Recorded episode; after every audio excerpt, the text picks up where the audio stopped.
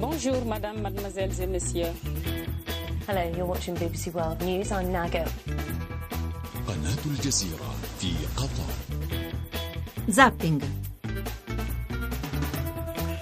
La liberazione di Greta e Vanessa, il Papa che sbotta contro chi deride la fede, Strasburgo che rivendica il diritto di processare i Marò in Europa, poi l'orrore senza fine in Nigeria e le grandi manovre per il Quirinale. Parleremo di tutto questo questa sera a Zapping in una puntata dal passo svelto e cominceremo parlando di corruzione a norma di legge, come hanno felicemente sintetizzato nel loro recente libro Giorgio Barbieri e Francesco Giavazzi. Buonasera a tutti da Ruggero Po. Buonasera anche a Barbieri e Giavazzi che sono già collegati. Buonasera.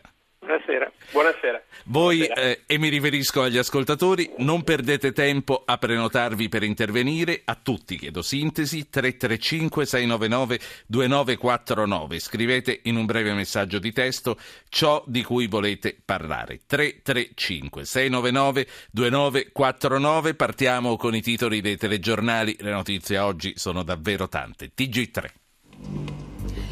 Greta Ramelli e Vanessa Marzullo sono state liberate. La conferma da Palazzo Chigi. Le giovani cooperanti sequestrate il 31 luglio saranno presto in Italia.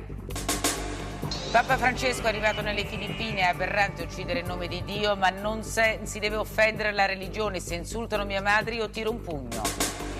Grande folla a Parigi ai funerali delle vittime dei terroristi, il disagio dell'Islam moderato e nuovi proclami contro l'Europa dei seguaci del califfo.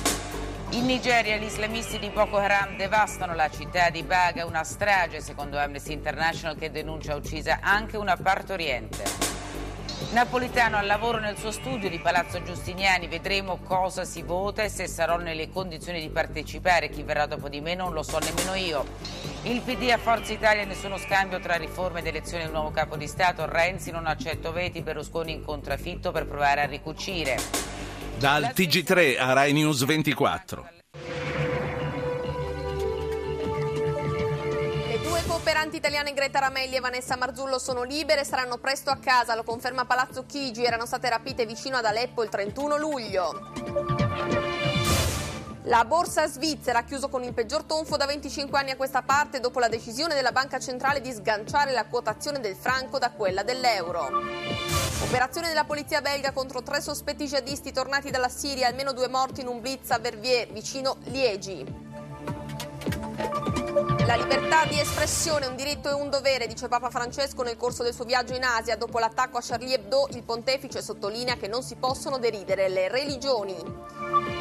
Vignette e disegni ricoprono la bara di Tignou che insieme all'altro disegnatore Volinsky è stato sepolto a Parigi, nuovo agghiacciante video del Tutti argomenti dei quali ci occuperemo anche noi. Prima di cominciare e di cominciare a parlare di corruzione, sentiamo come aprono in America alla ABC.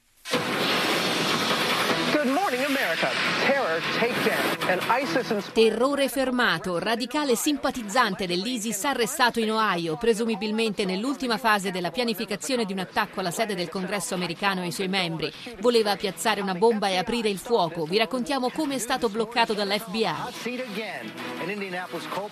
Novità di questa mattina, la Lega Nazionale di Football di nuovo nell'occhio del ciclone. Un giocatore dell'Indianapolis Colts è accusato di abuso sessuale alla vigilia del più importante weekend della stagione.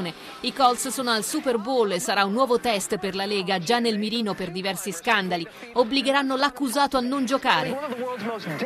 In cima al mondo, i due scalatori che hanno conquistato una montagna impossibile arrampicandosi sulla parete rocciosa più pericolosa al mondo, alta due volte l'Empire State Building, a mani nude, con noi questa mattina. We're about to find out who's in the running for Oscar, the big battle for Best Picture. Will Jennifer Aniston Chi arriverà in cima a Hollywood? Stiamo per scoprire le nomination per gli Oscar, la grande battaglia per il film migliore. Jennifer Aniston con Reese Witherspoon e Julianne Moore saranno le Golden Girls. Sarà l'anno di Bradley Cooper e Michael Keaton. Siamo a Los Angeles live per l'apertura delle buste.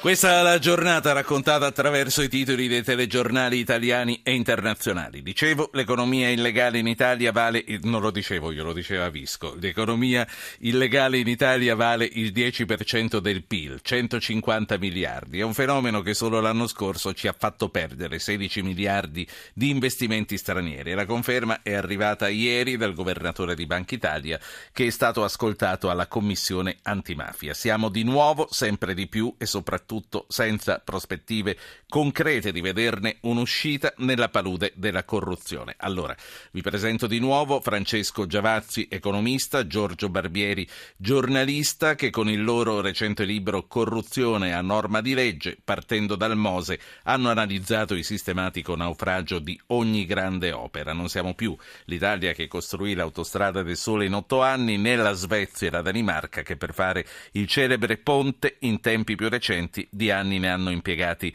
eh, solo cinque. Eh, professor Giavazzi, come, come è accaduta questa trasformazione, questo disfacimento dei nostri valori?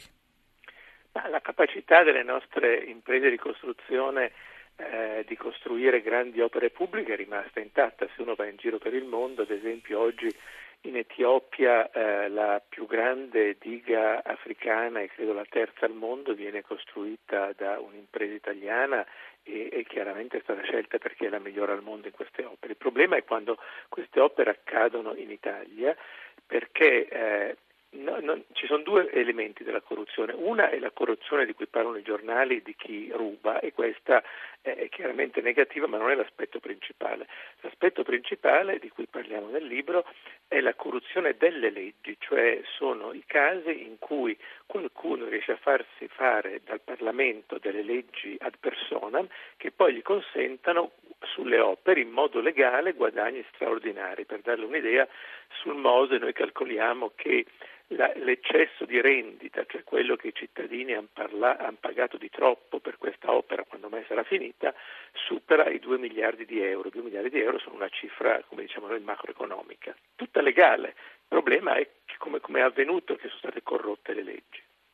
Ecco, Giorgio Barbieri, come se ne esce? Tra l'altro voi avete, eh, siete partiti dal Mose e non parlate solo del Mose. Per esempio di, Rompa, di Roma Capitale non ne parlate solo perché quando avete scritto il libro non era ancora diventata pubblica la vicenda o è un altro fenomeno a prescindere? Barbieri.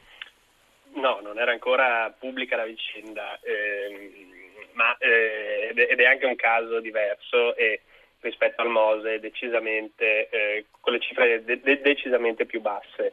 Eh, per dare un'idea, l'appalto principale di, di Mafia Capitale è nell'ordine dei 20 milioni di euro, mi pare.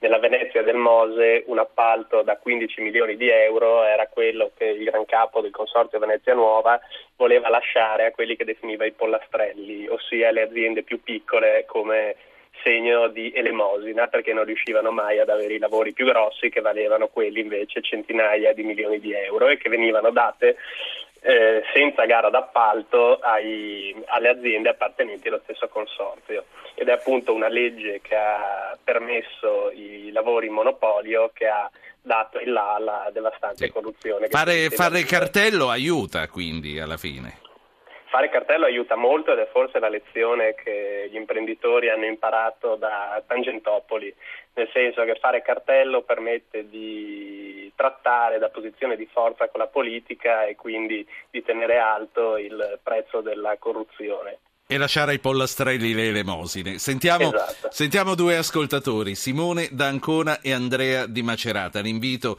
a intervenire su questo tema specifico. Simone, buonasera. Buonasera a tutti. Prego. Niente, io volevo fare una semplice proposta di legge, tra virgolette, non populistica ma credo efficace per combattere la corruzione. Semplicemente a chi prende soldi eh, diciamo, sotto forma di corruzione, una volta accertata la quantità dei soldi presi, io gliene tolgo il doppio. Il doppio. Ecco Così... la sua proposta. Grazie Simone. Andrea dalla provincia di Macerata. Buonasera a tutti, io non è che voglio fare proposte, io vorrei dire soltanto che la corruzione non è difficile debellarla, soltanto ci vorrebbe la volontà politica. La volontà politica però non ci sarà mai perché i puli- sono i politici i primi a essere corrotti e a fare leggi diciamo, a favore della corruzione. Quando abbiamo il Parlamento che è nominato, e questo si sa da più parti, per gran parte dalla Camorra, dall'Andraga, dalla mafia. No, questo non è vero. Eh, lo dico io, non lo dice. Eh, vabbè, ehm, io le dico che non è vero, che per gran parte il Parlamento sia nominato dalla Camorra e dalla mafia. Quindi lei eh. dice comunque ci vuole una volontà politica che non è alle viste e questo mm, più o meno mm, mi sa che lo dicano anche i nostri, i nostri due interlocutori. Grazie Andrea. Sentiamo Gianni da Napoli. Buonasera Gianni. Sì, buonasera e saluto tutti in ascolto. Allora, Per me la soluzione, eh, l'ho ripetuto diverse volte in diverse occasioni, è guardare il, il mondo, l'evoluzione del mondo con gli occhi nuovi. Eh, con, con gli occhi? Nuovi. Ah, con occhi nuovi, sì, certo. Mondo nuovo, occhi nuovi, eh, soprattutto per quanto riguarda le tecnologie, intendo il digitale, perché eh, tardare così tanto a trasformare massicciamente, significativamente lo scambio di denaro su piattaforme digitali, insomma trasformare il denaro in denaro elettronico, perché non è, non è fantascienza, questo è già stato fatto con l'informazione, no? ed è stato fatto con le comunicazioni, eh, chiedo scusa, con uh, i sì. cellulari, con...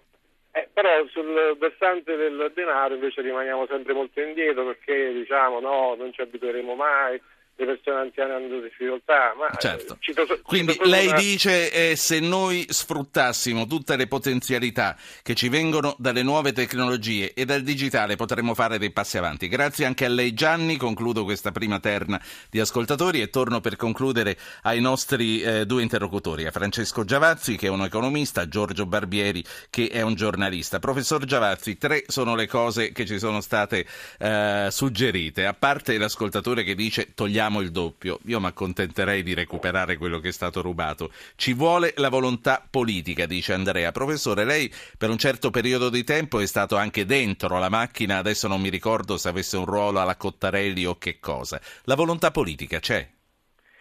io mi occupavo per un breve periodo eh, di eh, cosiddetta spending review, cioè di revisione della spesa pubblica, devo dire con scarsi risultati, non, non, perché Parlamento, come diceva l'ascoltatore, si fosse messo di mezzo, ma chi si è, di me- si è messo di mezzo è stata la burocrazia, perché ridurre la spesa pubblica vuol dire anche ridurre il numero di funzionari dell'amministrazione che gestiscono la spesa pubblica e questi si, ovviamente si mettono di mezzo perché non vogliono perdere il potere che dà loro gestire la spesa pubblica. Vorrei dire però una cosa sul ruolo della politica. C'è stato eh, un importante e consolante cambiamento, l'istituzione dell'autorità nazionale anticorruzione presieduta da un magistrato Raffaele Cantone è un cambiamento epocale. Questa autorità ha e sta esercitando un potere che secondo me è al limite dell'anticostituzionale, poi in realtà è costituzionale, cioè l'autorità ha la, la, la possibilità, l'autorità se un'impresa viene colta sul fatto in un atto di corruzione, di commissariarla, cioè manda via il consiglio di amministrazione e ci mette un commissario. E questo è esattamente quello che è accaduto al Consorzio Venezia Nuova, di quello che costruisce il Mose. Eh, Cantone è andato lì, ha mandato via il consiglio di amministrazione e ha messo due commissari, un eh, un comandante della Guardia di Finanza e un professore di ingegneria sì. di Università di Torino, molto lontano da Venezia. Questo è un buon segno, finora in Italia una cosa del genere non era mai accaduta. Quindi questo è un passo avanti. Eh, Giorgio Barbieri, eh, Gianni da Napoli ci dice se usassimo eh, la tecnologia nelle sue potenzialità faremo dei passi avanti, è vero secondo lei? Sì, e anche ieri l'ha detto il Presidente del Consiglio Renzi. Eh, infatti il, l'autorità nazionale anticorruzione nel suo sito ha fatto una grande opera di trasparenza aprendo una, un, dire, un, motore di ricerca in cui si può fare le ricerche nelle, per individuare le gare d'appalto che interessano. Quindi sicuramente un, un, maggior controllo sulla rete può permettere anche di, di impedire le, l'esplosione dei costi per le grandi opere. C'è la volontà da parte eh, di chi eh, può, a parte mh, mm, mi fa piacere che eh, Giavazzi ha citato il commissario anticorruzione, ma c'è la volontà, a cominciare dal Parlamento, di andare oltre, perché voi eh, partite dal presupposto che questa è una corruzione a norma di legge, cioè che dopo Tangentopoli, quando i reati potevano essere maggiormente perseguiti, ora le leggi sono dalle parti di chi i reati li commette. Si potrà fare questa inversione di tendenza, Barbieri? Non lo so, forse il problema principale è che in Parlamento ci sono la categoria più rappresentata è quella degli avvocati che, che volenti o nolenti devono difendere chi è accusato di corruzione e quindi magari fare leggi che possano anche aiutarli nel, nel loro ambito professionale può, Signori. Eh, È così. Certo, vi saluto, vi ringrazio per aver cominciato questa sera la nostra puntata di eh, Zapping. Francesco Giavazzi, economista, Giorgio Barbieri, giornalista, autori eh, di Corruzione a norma di legge. Buonasera, buonasera Grazie, a tutti, grazie.